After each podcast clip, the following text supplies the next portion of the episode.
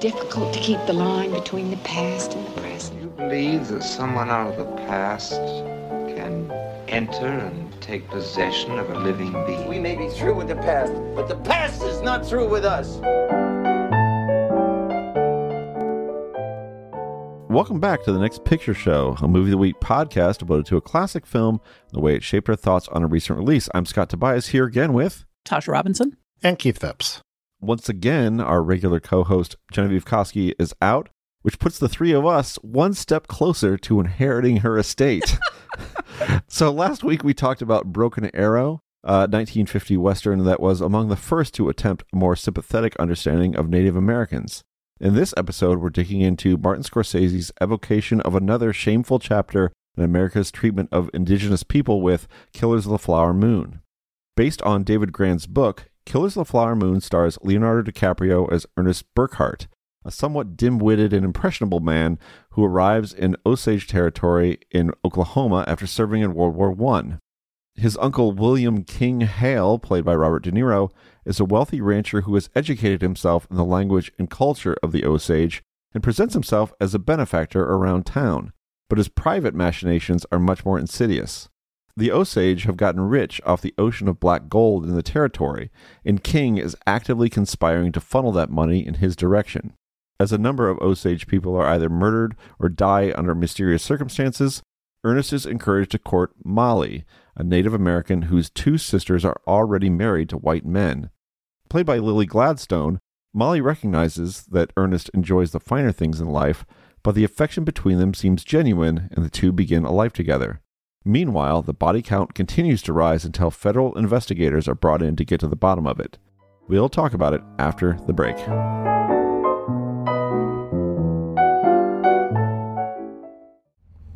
Why did you come here?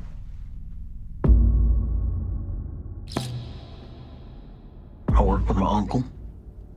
You scared of him? Oh, he's a, he's the nicest man in the world. The Osage, their time is over. We got to take back control of our home. I was sent down from Washington, D.C. to see about these murders. We have so many deaths, we've lost count. There's just bad luck. Seems more like an epidemic than bad luck to me. Osage is dying by the enemy. Do not let them die alone. Evil surrounds my heart. Okay, so Killers of the Flower Moon. I think I wrote the review of this. I've discussed this with Keith. Tasha, I have absolutely no idea what you thought of this film.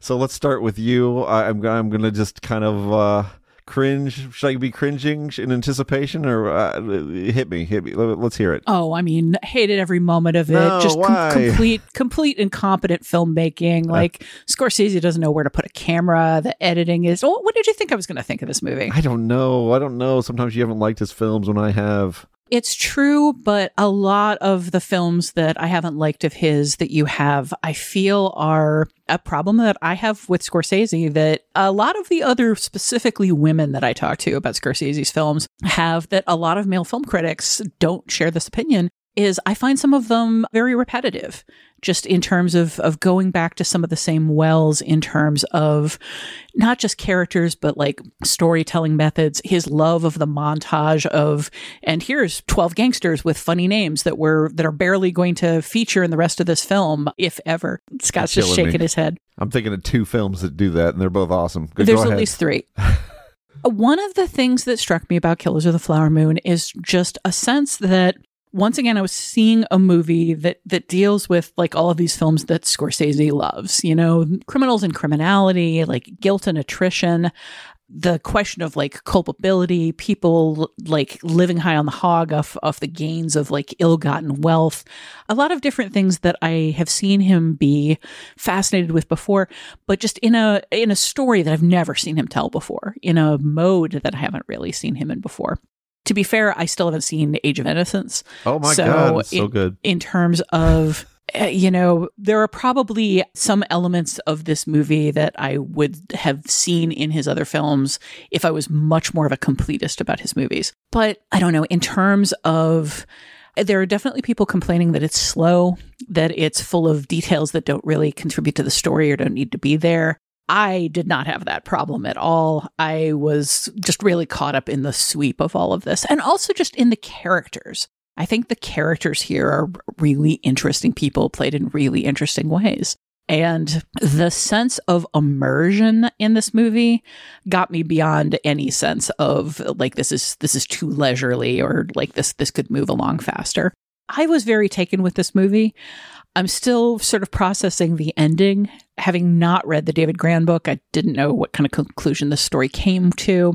And for some unknown reason, it did not occur to me that, at least as I was caught up in the story, that it would end the way it does with like we can we can get into spoilers in a bit but very broadly speaking it would end with the historical facts in retrospect i was probably expecting something a little more inglourious basterds and instead i got the real history which is uh, not exactly the most triumphant and cathartic moment that you can imagine so i walked out feeling pretty devastated but i just uh, overall I, I really liked this film a lot I'm going to breathe a qualified sigh of relief at that. Um, and I, though I will say the the ending is really what sold the whole movie for me. I mean, obviously I was on board with it, but when you get to that Lucky Strike radio presentation, I found that whole sequence to be resonant in so many different ways. Obviously, obviously it's been just something that many critics have, have gotten onto many of my favorite critics, people like Alissa Wilkinson and Sam Adams and Stephanie Zacharek, they've all written about the end of the movie and what it means to them. And, and what I found fascinating was just how this wrenching piece of history that we saw of the Osage ends up being turned into myth and ends up being turned into an exciting sort of triumph of the FBI. And I think that, I mean, that's one way of looking at it. There's a lot of other ways of looking at it, but it, it does kind of get into one of the things I found interesting about this film in relation to Scorsese's other work is that I think that he has been telling a story about America from the beginning. I mean, there there was some kind of hilarious blowback this week to uh, the now crazy film critic uh, Ar- Armond White at National Review talking about this being Scorsese's first political film, uh, uh and it's kind of like, yeah, no, he's kind of been making political films for quite a long time. I think you can see in smaller ways how he's been telling a story about America and sort of the lies, I suppose, that we tell to ourselves, the myths that we tell to ourselves. And, and in that sense, this piece of history, which I think the people of Florida would not want taught in their schools, is such a vital, important thing f- to see in a movie right now. So I, I don't want to get too in the weeds. I, I'm going to let Keith speak at all yet, so I'm gonna I'm gonna yield the floor to him. But um, I found a lot to get into it. Keith, Keith, please ta uh, ta- go ahead because I I'm gonna just keep babbling if uh, no one stops me. I love this movie. I can't wait to see it again. In some ways, it's not. We shouldn't be starting at the ending, but the ending of this film is so good, and I'm just gonna just gonna spoil it so a little bit. So, I agree with everything you said about the kind of irony of this incident, these crimes being turned into fodder for a rousing radio play sponsored by Lucky Strike, and that big ups to the FBI. But I think in having Scorsese conclude it, there's a certain amount of humility to it too. It's like Mm, yeah. this was a flawed attempt to tell the story. Here's our undoubtedly flawed attempt to tell the story as well. And coming from Scorsese, you know, it is is incredibly moving to have his presence there. But the fact that it then cuts to this you know really beautifully filmed sequence of the Osage people and, and and music and culture. You know like there's a bigger this is ultimately I feel like as I'm saying this is a story that's too big for a movie to tell. But I also think as you're as you're saying you know attempt to turn these things into art and entertainment because this is a, a popular you know film that's playing in movie theaters. And you know as our, as we record this doing quite well which was heartening heartening to see. But but yeah it puts this back in the conversation just as Watchmen a few years ago put the Tulsa uh, you know the Tulsa Yes. massacre in, back in the conversation. And it's not it's kind of shameful that it takes something like this to do that. I remember i had a, a college professor who would wouldn't even talk about schindler's list because the fact that suddenly all conversation about the Holocaust were kind of filtered through Schindler's List was kind of disgraceful, and I and I get that. I definitely get that, but I also feel like it is putting things back in the conversation to have this film cover this this story and its relevance to today and its bigger implications to American history. So yeah, I think it's you know, man, he's he's doing so great, he's doing such many so many good movies these days. I listen to Irishman, it's like you know you know you could just coast to this point, Martin. You could just you could just kind of uh, do some graceful retirement movies, but he's he's going he's going big. Right, they're they're really big. They're these are movies. They're huge. He's he's bilking uh, tech companies. He's doing the best the best he can do. It's you love to see it. You love to see him taking all that money and spending it as lavishly as he as he does. That last shot, of course, feels like a callback to you know Kundun, yeah. to Kundun, which has maybe the best shot of his career or the most Yeah, powerful and shot another- of his career. another instance it's also it's another another connection is that's a film where you have this very you know catholic director someone who's steeped in catholic tradition and has all Mhm. these themes uh, you know explore a different sort of spirituality certainly a different sort of religion so that Yeah. there's with a certain like a distance and respect in a way you know i, I like Kundun a lot i just wrote about it for the ringer uh, and and I, I think what he's doing in, in especially at the end is is somewhat similar So let's kind of go back from the big from the end. oh you to talk about the ending the whole time Yeah, we, we, we, we've, uh, or we could do this memento style and then just go back, and then go back to the climax and then to the, uh, anyway. Yeah, let's kind of start to the, at the, the, to the beginning here and kind of maybe start with Ernest because uh, w- one of the things we have to believe, I think one of the more audacious things we have to believe is that Ernest is somebody who seems quite authentically to care and to love his wife, to love Molly, and then and then is also actively part of this conspiracy to kill her family and to take their money. So and to keep her in a state of, of ill health too Right, exactly, exactly. So it's like, uh, how do you, what did you make of that character? What do you make of those contradictions? And I guess the way he's sort of positioned between his uncle and Molly. I personally think he's drawn as an enigma. I, I confess that when we first see him on screen, I laughed. The facial expression that DiCaprio is putting on throughout so much of this movie, with the the huge upside down frown that it seems to like extend off his face, I, like the beetled concentration, the pinched skin between his his eyebrows as he looks like he's just working very very hard to understand the words that everybody else is saying. I'll just kind of speak to a man who has who is not very bright and is kind of working as hard as he can just to like be in the world. And I think ultimately he's maybe drawn as somebody who's just very good at compartmentalization. I don't I don't I don't sense a whole lot of deceit where Molly is concerned. I, I believe he just sort of shelves uh, an entire part of his personality and his understanding because he's a limited enough thinker that he can operate with what's in front of him and not think about the contradictions and not think about how he's lying to her. And as long as he's not directly saying the words like, no, I did not just kill your sister or, you know, whatever heinous act he's just gotten up to that he's pretending he doesn't know about, I think it kind of just doesn't exist for him. There's the part of his life where he obeys his uncle, and there's the part of his life where he is a husband at home in a way that's letting him off the hook. You know, the, there's so much that's kind of like difficult to buy about this level of ignorance. But I mean, Scorsese has said that part of what they they were exploring in this movie is just the question of like Ernest Burkhart and Molly seemed to authentically love each other mm-hmm. and trying to figure out how that could be. And it kind of feels like he's fumbling towards an answer of well, he he was just very much two different people in two different places and the person that she knew was not the person that was uh was doing a lot of these things. And see, I, I think that what makes it disturbing is that it is the same person. that, Well, it, it obviously is physically the same person. no, but, but I mean, I, I also like this is someone who can just have these contradictory thoughts and actions and live with himself. Maybe because he's he is kind of a dumb bulb, but yeah, the fact that he does really seem to care for her and is also actively participating in the murder of her family and and uh, attempt to to steal her money. and the murder of her. Like Yeah. we we've skipped past that a couple times, and I, Yeah. I I don't want to. He is actively murdering her. Yeah, it's really disturbing. right. It's a disturbing movie. It is like, you know, and, and like part of what makes it work so well is that like it kind of gets on his wavelength where this is just his normal life to do these things. And it's just kind of banality of it that, that, you know, you could behave this way and just kind of go home and, you know, and make love to your wife or hang out at the pool hall and, and just be an ordinary Joe.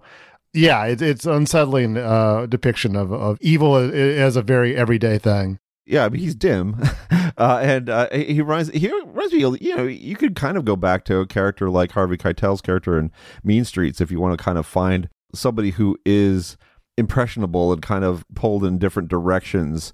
In that film, it's uh, Keitel sort of pulled between his job really for his mobster uncle and then also in his loyalty to the De Niro character. But here it's like what's interesting about the movie is how strong a read both Hale and Molly have on Ernest. You know, I, I think Hale understands quite immediately that this is an impressionable guy that he can work basically. There's not this is not di- going to be difficult for him to kind of use him for his own you know sort of nefarious purposes. And then on molly's part she recognized she's not an idiot. She recognizes right away that he's into into money. Like he's like she calls him what a coyote at one point. She gets what he's into but then he also she also gets that his feelings for her are are real as well. And i think she gets kind of caught up in the same contradictions that confuse us in a way as the in the audience which is like if he loves her this transparently how could he do this to her? And, and and I think that ends up being kind of the the shock and the tragedy you know that befalls her character as the movie goes on at the, at the end of the movie. I mean that's that's kind of where where things where she gets sort of crushed because she doesn't understand how it's not comprehensible to her how how he could be a malevolent figure in, in her life as as well as somebody who actually does care about him and cares about their their family. Yeah, she's very canny and she's fully okay with him or understanding that he's he's venal. But she can't hand she can't I mean the idea that someone who loves you could be doing these imaginable things is just incomprehensible. And it is not that she's not smart. It's just like who could possibly think this of, of, of their husband who loves them? You know it is it is several degrees beyond what you think someone who loves you would be capable of doing.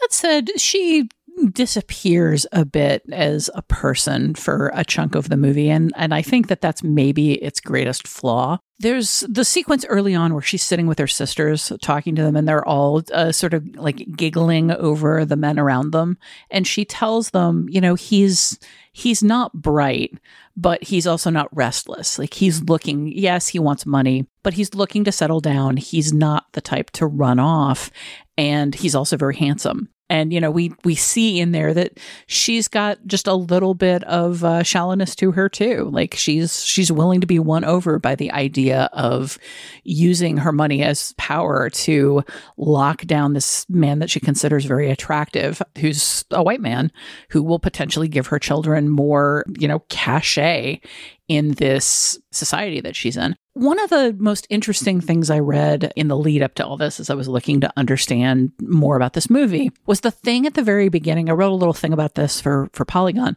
The thing at the very beginning where we find out that she's been deemed incompetent and has to like beg a, a white banker for the money that she's owed as part of the tribe was most commonly like she hasn't done anything to be considered mm-hmm. incompetent. Mm-hmm. It's because she's a full blooded Osage. And for the most part, people deemed competent and allowed to use their own money were mixed blood or had some kind of political in. So they were, you know, considered less Injun and therefore like more allowed access to their money with the understanding that that they'd use it correctly. So by marrying a white man, she is guaranteeing that she won't have to appeal to the stranger every time she she spends money. Like she has her own venal side. But as her sisters die and she retreats more and more into grief, we hear less and less about what's going through her head apart from, you know, just sadness and frustration. And after a point like the ongoing scenes of him administering medicine that they can both see is making her worse. That got a little repetitive for me because there's no iteration in terms of what she's thinking, why she's staying with this man who keeps forcing her to take these injections when she's mm-hmm. just visibly, demonstrably getting worse and worse. It just seems to me that it would be a very reasonable thing at some point to say, look, the medicine is not making me better. And also, I'm dying. Like, let's hold off on it. And she does not make the decision, but we don't know why, really. Well, I think narratively, she kind of has to disappear because she is getting ill. But I, I do, you do kind of miss the character in the middle of the movie. I, mm-hmm. I, I, get that. I also but the way a, the way it comes back, though, the right that flashback is so incredible when she when you see her get out of bed one night and basically tuck in this man Oh, who, yeah. who has who has ki- killed her sister. Yeah, I mean, and then you also just- get those two incredible hallucinatory sequences with the owl and then with King Hale coming to visit her as well. Woof. yeah. Mm, yeah, She's so good too. like I said, Oh, I, yeah. I, I liked her since certain women, but it's such a, such a really good performance. And one thing I really like in the early parts of the film is the way it plays out, the power dynamic that like everything's upside down. It's like the Native Americans, the, the Osage have the power in terms of these relationships with these white people. And it's the women having the power too. It's kind of like she and the women around her, like, you know, they kind of like can just pick the white guy they want and up to in some ways. I mean, Ernest just, you know, there's obviously designs that are being worked, but he's a, he's her cab driver when when they first meet, and, and that's not an uncommon thing at, at this point in in the history of the region. Yeah, and it's just very visible in this film that things start out reversed and people that are less likely to have power in society have the power and then they give it up. Like systematically, one by one, they give it up to other people. In many cases, it's being taken from them via lies and chicanery, but the women in particular hand it over willingly. And the one sister that refuses to hand over her power willingly and has to be murdered is sort of handing herself over to her killers by making the choice to to make herself oblivious. Her heavy binge drinking is putting her in a state where she's physically and emotionally helpless and can be manipulated and used and, and ultimately killed. You know, she has power and instead of hanging on to it, she puts herself into a very vulnerable position. And that's just something that we see over and over throughout this film that just strikes me as a very Scorsese touch, you know, to be to be very aware of where power lies and how e- easy it is to lose that power, especially if somebody is actively thinking about taking it from you and you're not thinking about where it lies and what it means to you.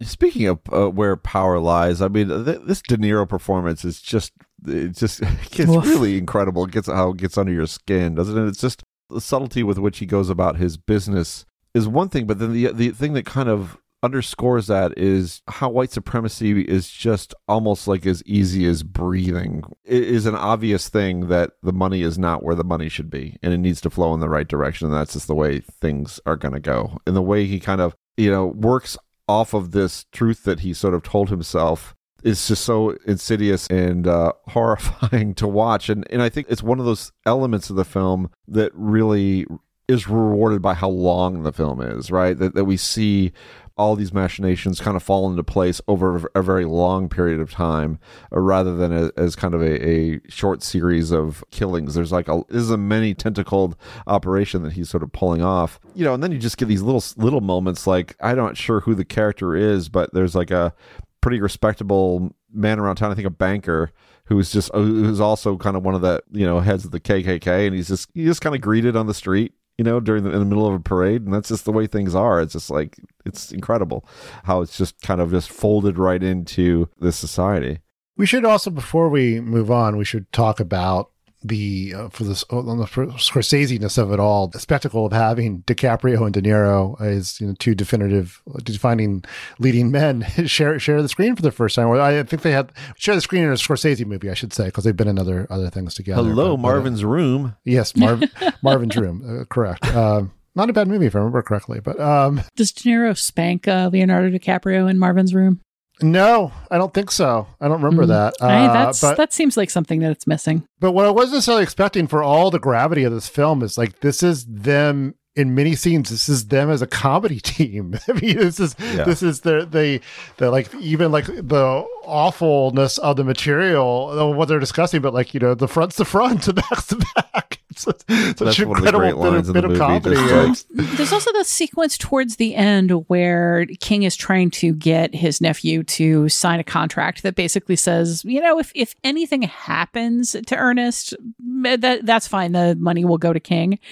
And it's not a hundred percent certain whether Ernest is struggling to figure out how to not sign the contract without getting himself into trouble or whether he's struggling to bring those two sides of his personality together. You know, the the part that he's compartmentalized about all of the things that he does for King and what they mean suddenly has come home to the other part of his life. And I could swear I just uh, smell burning and, and hear gears grinding as King forces these two things into a collision and Ernest has to figure out how to navigate it without disobeying his uncle, which is a thing that he doesn't do. You know, we, we see him at various points throughout the movie, like outright frantic because he's trying to bully somebody else to go do something difficult, illegal, and dangerous so he won't have to do it. And those moments are pretty comic, but that, that contract moment for me is both terrifyingly tense and really funny. That's I mean that's kind of like the Scorsese sweet spot and that's been uh, that way since Mean Streets of just like you have the the person at the top right? You have your your uncle in Mean Streets. You have Paul Sorvino and Goodfellas. You have Ace and in Casino. These are all pretty competent guys. But below you get below that level and you're just it's just a collection of uh, dum dums, you know, impressionable impressionable idiots, right? And, and, Scorsese just never fails to, you know, and it happens with Wolf of Wall Street too. It's just like you got Jordan Belfort, and then you just got this just collection of you know high school dropouts and uh, drug dealers and you know idiots working below him, and all that stuff is really funny. So it's helpful to have those moments in, in a movie that's as serious and disturbing at times as uh, this one is. I think for that reason, I, I really want to go back to the spanking scene. Like bringing that up was kind of meant as a joke, but uh, that sequence also fascinates me a bit for a few reasons. One is that it's one of the few moments in the movie where King really like bears his claws. You know, we know that he has power, we know that he's making all of these choices, but for the most part, he presents himself as an amiable granddad and people don't force him outside of that that envelope. But here's a moment when he shows that you know he's he's willing to hurt people to get what he wants. And the way he does it is so bizarrely ritualized and specific and uh, just certainly not something I've seen in a Scorsese movie before. His his declaring that he's a mason and bringing Ernest somewhere where he can be like paddled with a mason paddle. you know, in a way that's very obviously intended to be torturous enough to bring a grown man to like insensibility and tears, but is also just sort of comically ridiculous at the same time and just so symbolic in terms of of indicating like I'm a grown man and you're a little boy who hasn't been doing what he's been been told what to do. You know, it's it's putting him in his place in just such a brutally efficient way as well as a very mildly brutal way. It's it's just a really interesting sequence, I think. Yeah, I mean there's uh there's a lot to go over, but we should probably pause for a second and, and bring in uh, Broken Arrow and talk about the things those two things have in common. So let's take a break now and we'll be back with connections.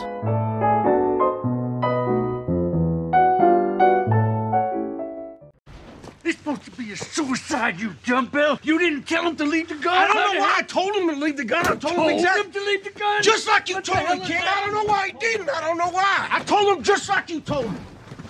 You told him to do it in the front of the head, and why did you do it in the back of the head? It's so simple. The front is the front, the back is the back. So now it's time for connections when we bring these two films together and talk about all the things they have in common.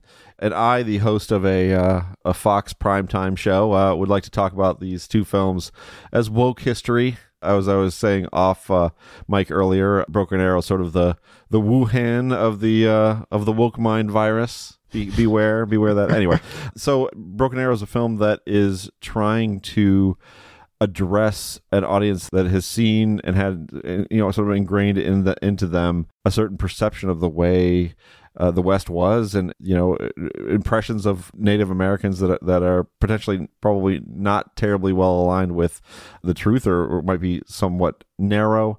And this is kind of what we're getting to with Killers of the Flower Moon is, is to just to show you this piece of history, this this essential piece of history that illustrates the relationship between white American and settlers and the native population, and something that maybe we haven't learned about before in both cases.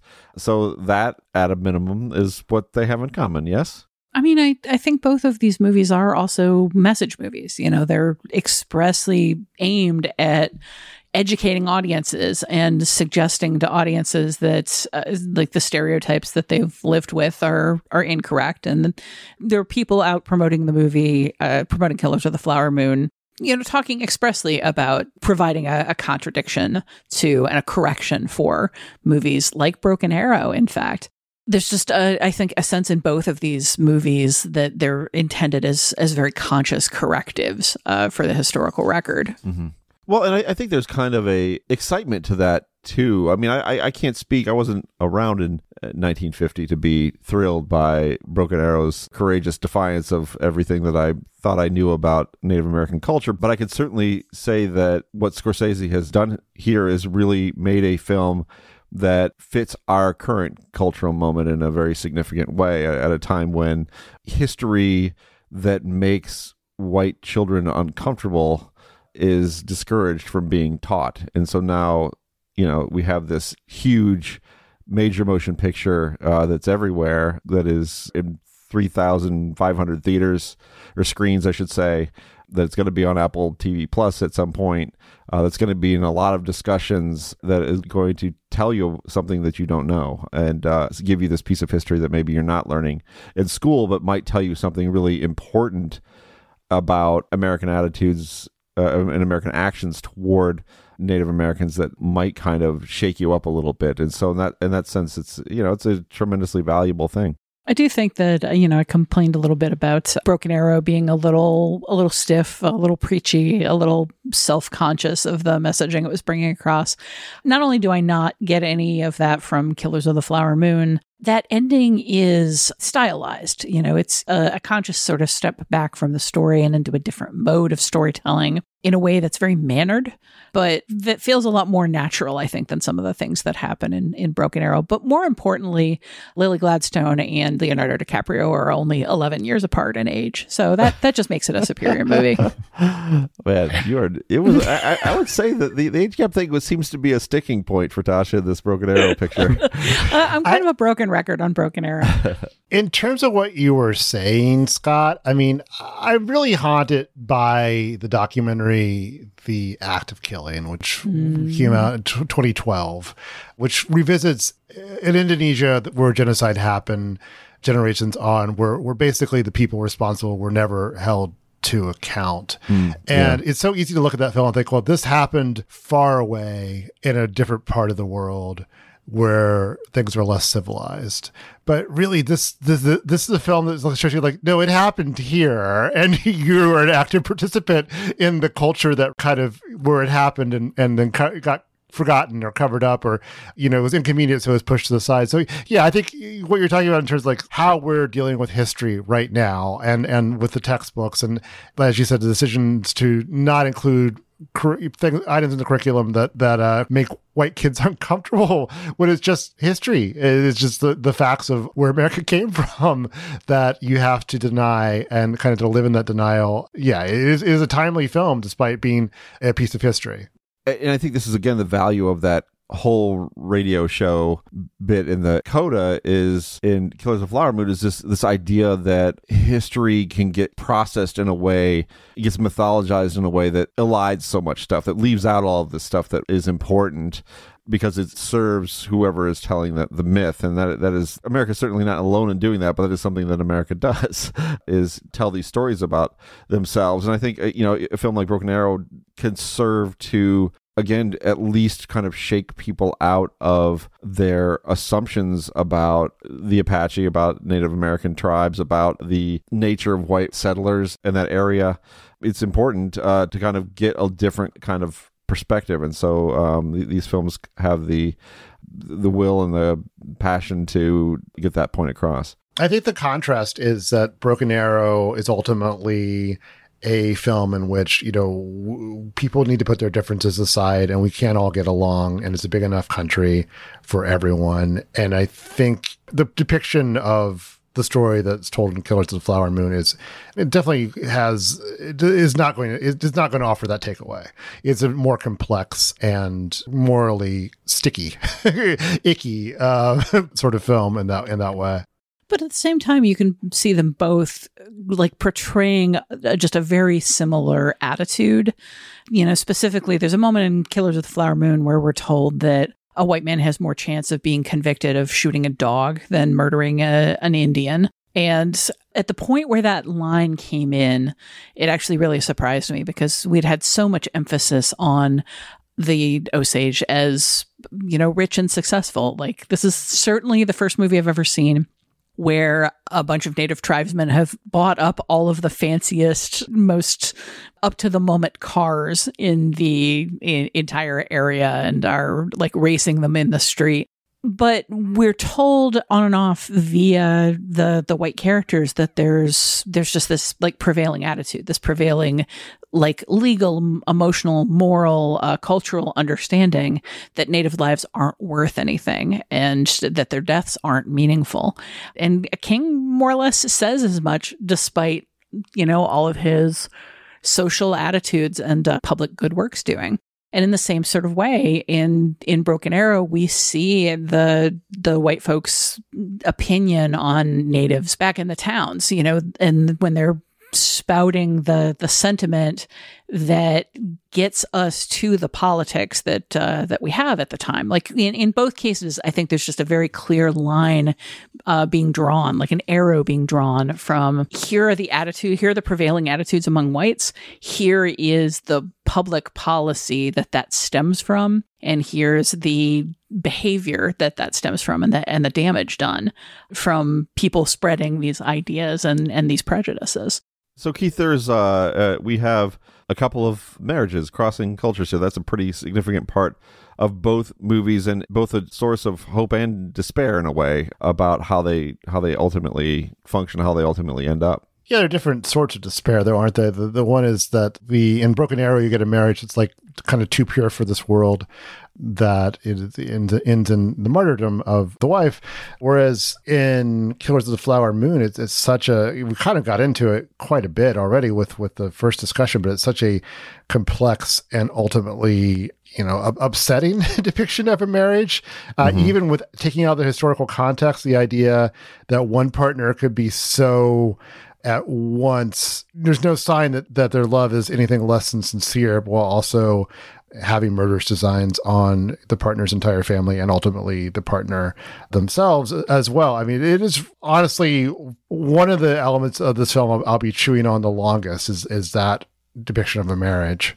I think one of the elements of the film I'll be chewing on the longest is that last moment where Molly says, like, what was in that mm. medicine you're injecting into me? And Ernest pauses and visibly struggles and then says, medicine? I- insulin yeah I feel like that's one of the most like debatable moments in the movie in terms of what people see in it. Because again, kind of what I see is somebody trying to reconcile two truths that he's just managed to keep separate in his brain. Like, yes, he's uh, injecting this thing into his wife that is very clearly killing her, that he was told to inject in her by somebody who's very clearly killing natives with Ernest's help. And yet he keeps seemingly convincing himself that he's just giving her her medicine and that everything's going to be fine. And the idea of the love story between them doesn't work unless you believe that on some level he is successfully convincing himself that he's just helping, that he's just giving her the medicine that she needs. But that moment where he struggles with an answer and then just claims he was giving her her medicine. I, I think, depending on how you want to read it, you could say that he's lying. So that's in the sense that I'm I'm always interested in what our listeners uh, think about specific moments. I'm, I'm, most interested in that one. That is just such the essential, like I said uh, before, sort of audacious element of the film is just kind of understanding this love story and the contradictions that are just so obvious and how Ernest is able to kind of keep these kind of two parts of himself separate even even though there are plenty of moments that before that happen where he knows he's doing something quite wrong and, and is covering it up. I mean, when the uh, Bureau of Investigations shows up at his house and wants to see if they can talk to Molly, he he does not let them. He, and he doesn't let anybody but himself be the person to take care of her. Uh, which you know, I mean, again, you could you could say, hey, that's a husband being a husband wanting to be the, the, the sole and only caregiver of, of his wife. But jig is up when the authorities come and you're you know why you're keeping the, them away from her.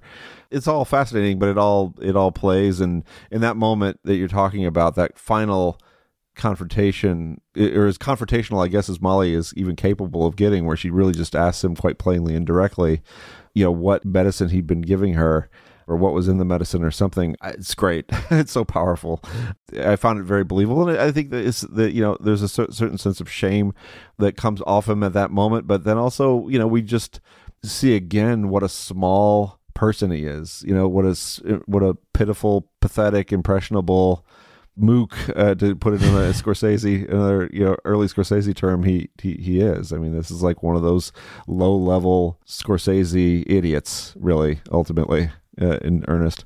Not to sidetrack us too much, but uh, the one element that gets kind of played down from the David Grann book is it's also about how the Bureau of Investigation became the FBI as we know it.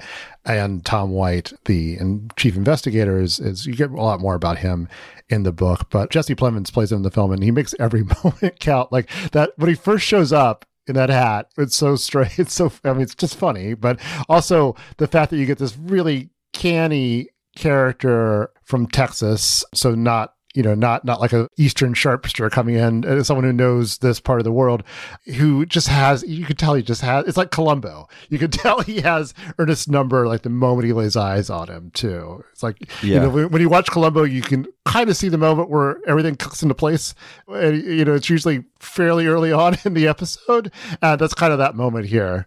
I think it's also just interesting to note that the original plan for this movie was for the for it to center on the Tom White character and for DiCaprio to play the Tom White character. Mm. And Scorsese says that uh, DiCaprio came to him as uh, Scorsese and Eric Roth were uh, figuring out how to adapt the book, how to crack it, and was the one who suggested like, no, this should it should center on uh, Ernest, and I should I should play Ernest. I think that makes all the difference. It's a, such a major change of focus. is really quite. Uh, it has rippling effects to the whole thing. Yeah, it's extremely important, I think, also just in terms of, you know, Broken Arrow is an outsider story. It's about an outsider learning as much as he can, like in a spirit of humility, in order to be able to like blend in and, and speak to the Apache, like on their terms, like coming from a place of as much understanding as he can bring to bear, uh, you know, as a white man, as his, uh, Tudor says, like, you still don't think, you speak like an Apache, you still don't think like one,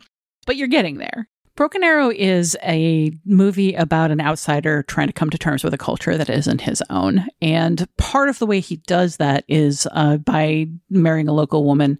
Although, whether to the film's credit or not, I guess you'd have to tell me. You know, he he learns the language, he learns their ways. We're told that he doesn't learn to think like an Apache because you know he wasn't raised as Apache. That's that's maybe not possible.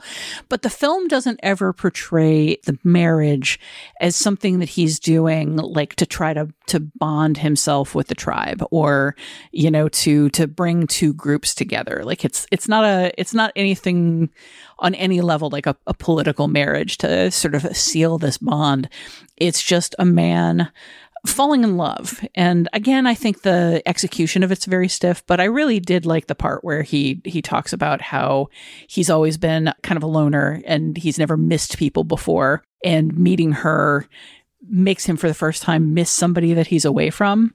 I thought that was just a very sweet way of expressing that.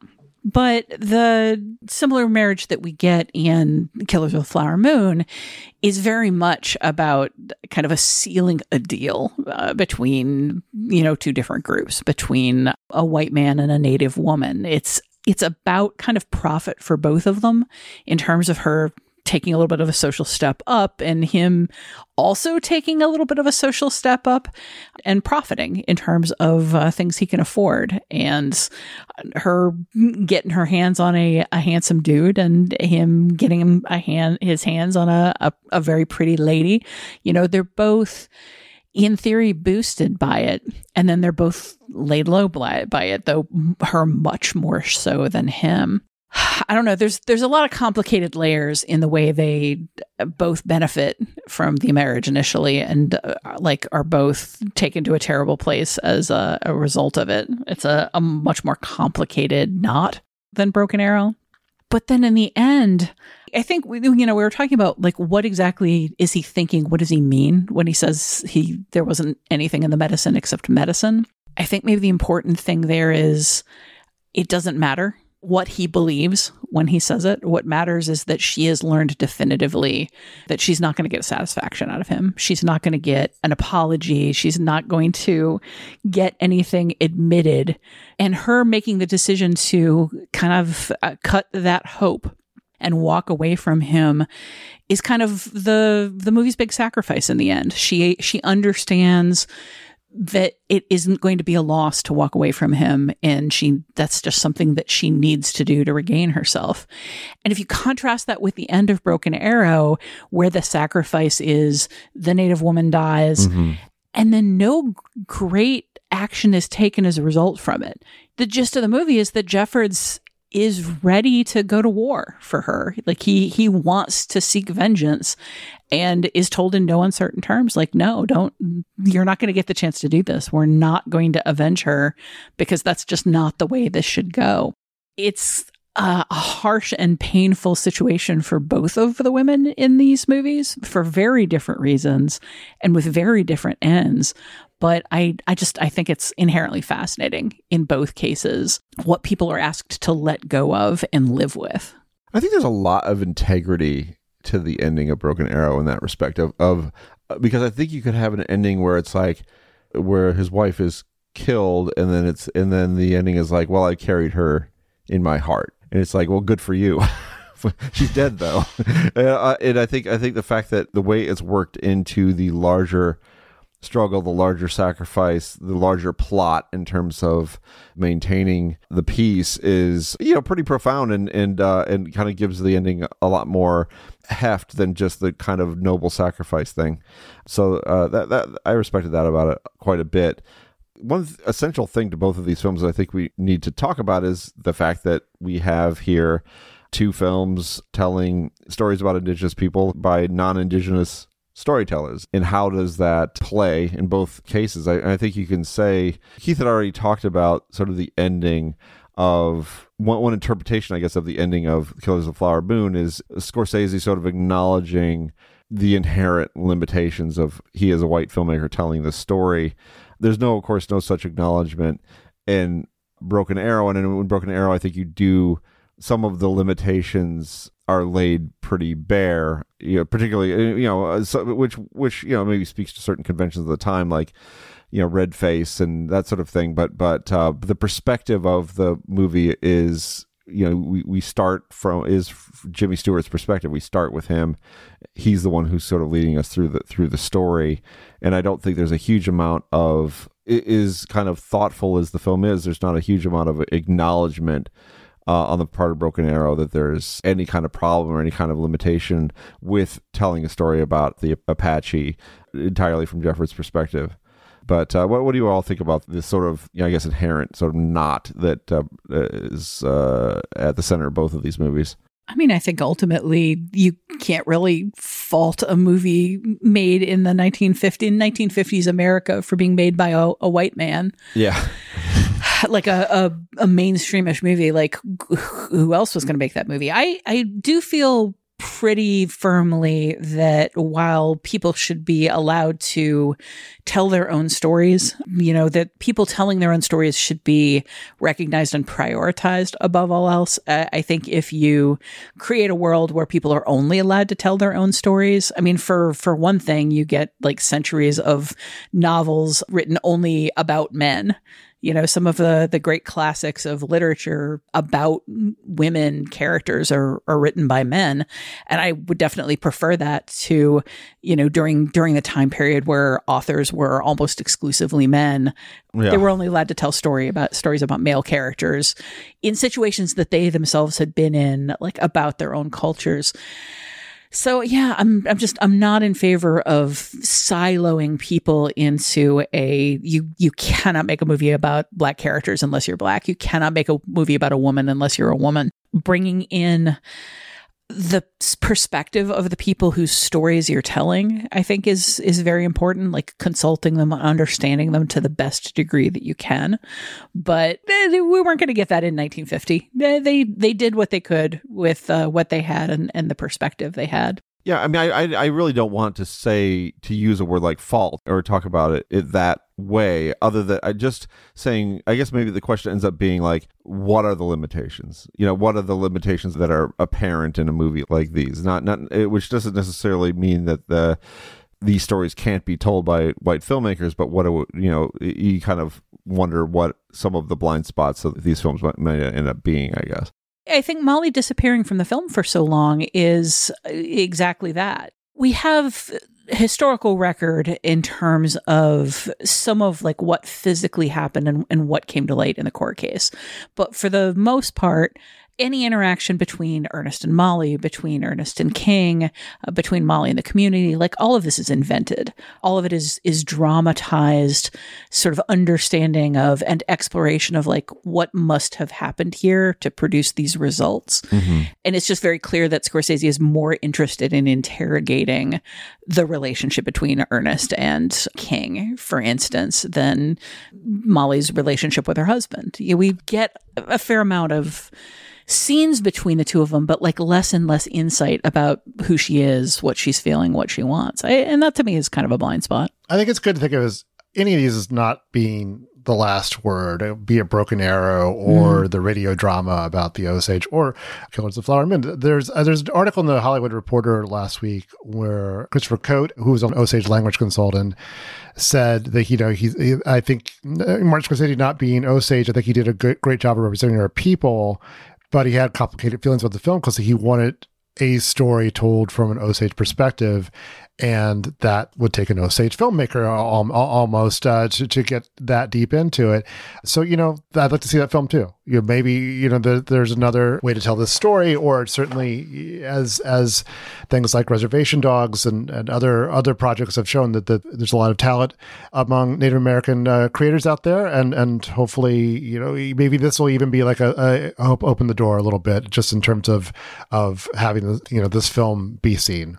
I mean, you do uh, at least appreciate then kind of the richness of the detail with which the world of of Killers of the Flower Moon is evoked. I mean, I, I guess that's what the two hundred million dollar budget is for to kind of just give you this, you know, to bring this world to life and it was so vividly and get you caught. And, and you know, and I think the performances that we do get from native performers are uniformly fantastic and add quite a lot to the film. You know, there's certainly a, a deference and a respect and and a, a curiosity on the part of Scorsese and, and the filmmakers to try to represent the Osage culture as accurately and respectfully as possible.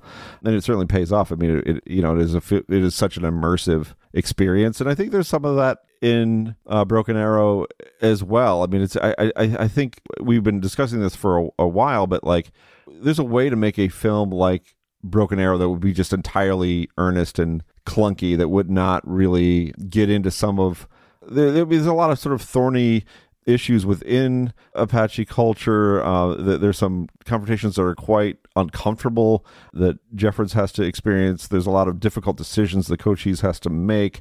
I mean, all of this stuff shows a, a respect for the sort of you know intelligence and, and humanity of the Apache. I think, but there is, of course uh, lots of other things to talk about, but uh, and I, we hope that you, our listeners, will join in on the conversation too and have have some perspective. Uh, you can gain some of that perspective by watching Broken Arrow, which is currently streaming on Peacock. It's also rentable through various digital services. It's available on DVD and Blu-ray, and also it's it's on like all those ad-free things. Your your your Roku's and your Tubies. and your Tubies and your whatever the heck else is there. So so ju- so you can see Broken Arrow.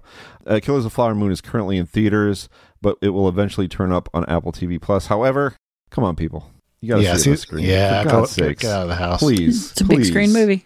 Please, unless there's something, unless you're like chained to a the radiator or something and try to you want to try to get out and see it because it's good so uh, we'll be back with uh, your next picture show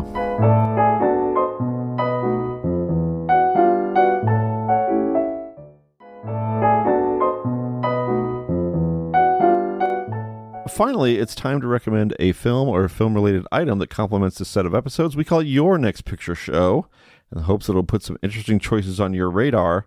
Uh, when we were discussing you know potential films to pair with Killers of the Flower Moon. Uh, one title that that uh, came up briefly was the documentary Incident at Oglala from uh, 1992. This is a film that was quite a sensation at Sundance. I think it, did Robert Robert Redford narrated it. Did he? Not? Uh-huh. so that that helps. You know, that helps you be a Sundance sensation. But it's quite a good film. This is a film that's directed by Michael Apted, and it has to do with this shootout, this Pine Ridge shootout at an Oglala Sioux reservation in South Dakota on June 26, 1975. Two FBI agents were searching for Leonard Peltier, eh, who was wanted in connection with an assault.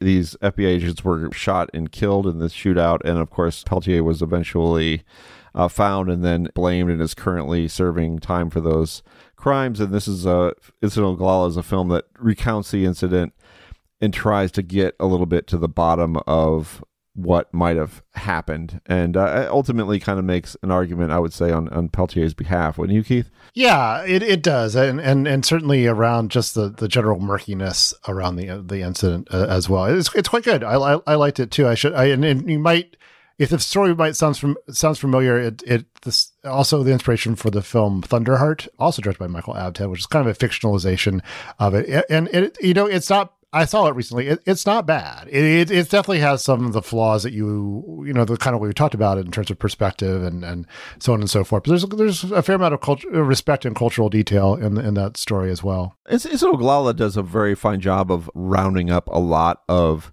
different voices. I think it does a really nice job of giving you a sense of the terrain.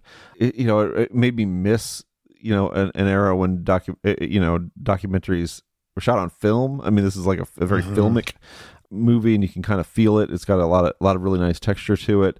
Uh, and it was a, uh, you know, I mean, I don't know if it's a film that gets talked about a, a great deal now, even though people have tried forever to get uh, justice to f- seek justice on Leonard Peltier's behalf.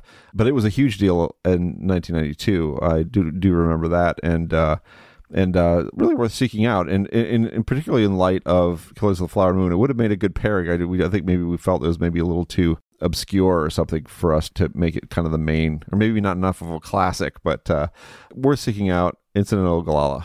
Can I take a, a, a qualified rec- recommendation at the, at the end of that? And the qualification is all on, all on me.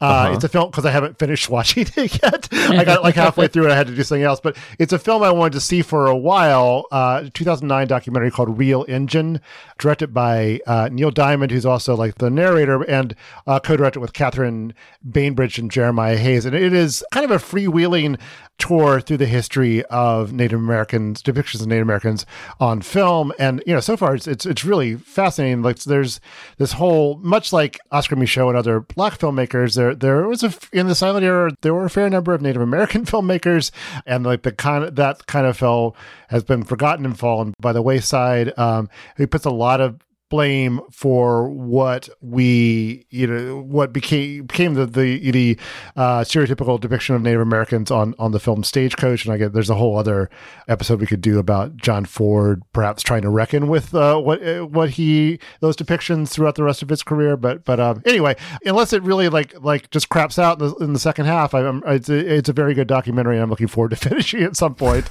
okay, what in the title again? Reel Injun, R E E L uh, and an engine. Uh, oh, okay. There you go.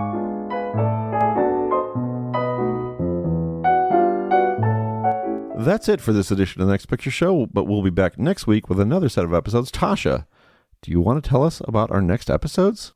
Sofia Coppola's new movie Priscilla is a faithful adaptation of Elvis and Me, Priscilla Presley's 1985 memoir about the experience of meeting and falling for a 24 year old rock star when she was just 14 years old. Sticking closely to Priscilla's book and her chronicle of her 13 year relationship with Elvis means Coppola moves the king of rock and roll to the background. His music is barely featured in the movie, and many of the biggest events of his career are only suggested or glimpsed in passing through the lens of Priscilla's isolation, confusion, and hunger for his attention. In Priscilla's eyes, her famous boyfriend and eventual husband kept her at a distance while he toured or made movies. She was left behind, ensconced at Graceland as a kind of cosseted pet in a relationship Elvis and his assistants carefully negotiated with her parents. For those who followed Coppola's career, it's impossible not to see the narrative similarities between this true life story and another one that Coppola directed 2006's Marie Antoinette, about another 14 year old in a carefully negotiated relationship that left her isolated and emotionally hungry in the lap of luxury and a relationship to a king. Their stories end very differently, but there's an emotional resonance between these two teenagers separated by centuries, and we'll explore it next time on the next picture show. For now, we welcome your feedback on Broken Arrow, Killers of the Flower Moon, and anything else film related you'd like to talk about.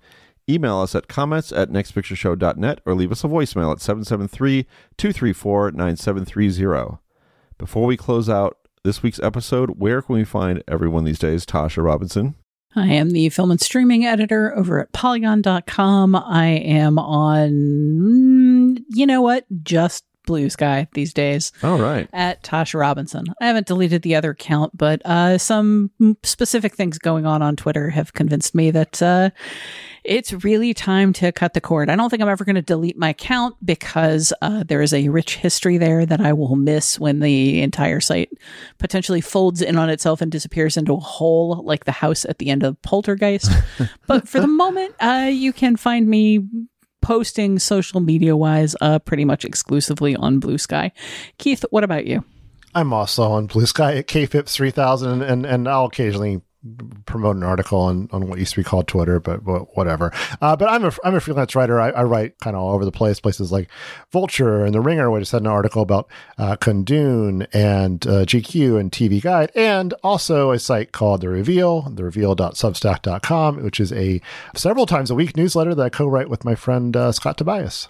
Scott Tobias, where can we find you? oh well, uh, uh, other than the the reveal, um, you can find me on uh, still on on Twitter, which is very interesting. To, this is part of the podcast. It's going to be like a uh, you, you time lapse this thing and it's going to be about the death of Twitter somehow. but uh, I, am on Twitter at Scott underscore Tobias. I'm on Bluesky at Scott Tobias. There's no underscore there. Uh, the reveal, of course, is my is my main gig, but I'm also in uh, New York Times, uh, Guardian, uh, and Vulture and other fine publications, our absent co-host Genevieve Koski is kind of not really doing much of social media at all, uh, other than uh, she does some Instagram. Her dog's stuff. very active on social media, very much so. Yes, but uh, she is the senior uh, TV editor for Vulture, so that's a pretty big job. You can stay updated on the Next Picture Show at nextpictureshow.net, on Twitter at nextpicturepod, and on Bluesky at the Next Picture Show. Get bonus content and open discussion at patreon.com slash nextpictureshow. And as always, we appreciate your ratings and reviews on Apple Podcasts or wherever you listen to the show. Thanks to Dan the Bake Jakes for his assistance producing this podcast. The Next Picture Show is proud to be part of the Filmspotting family of podcasts. Please tune in next time.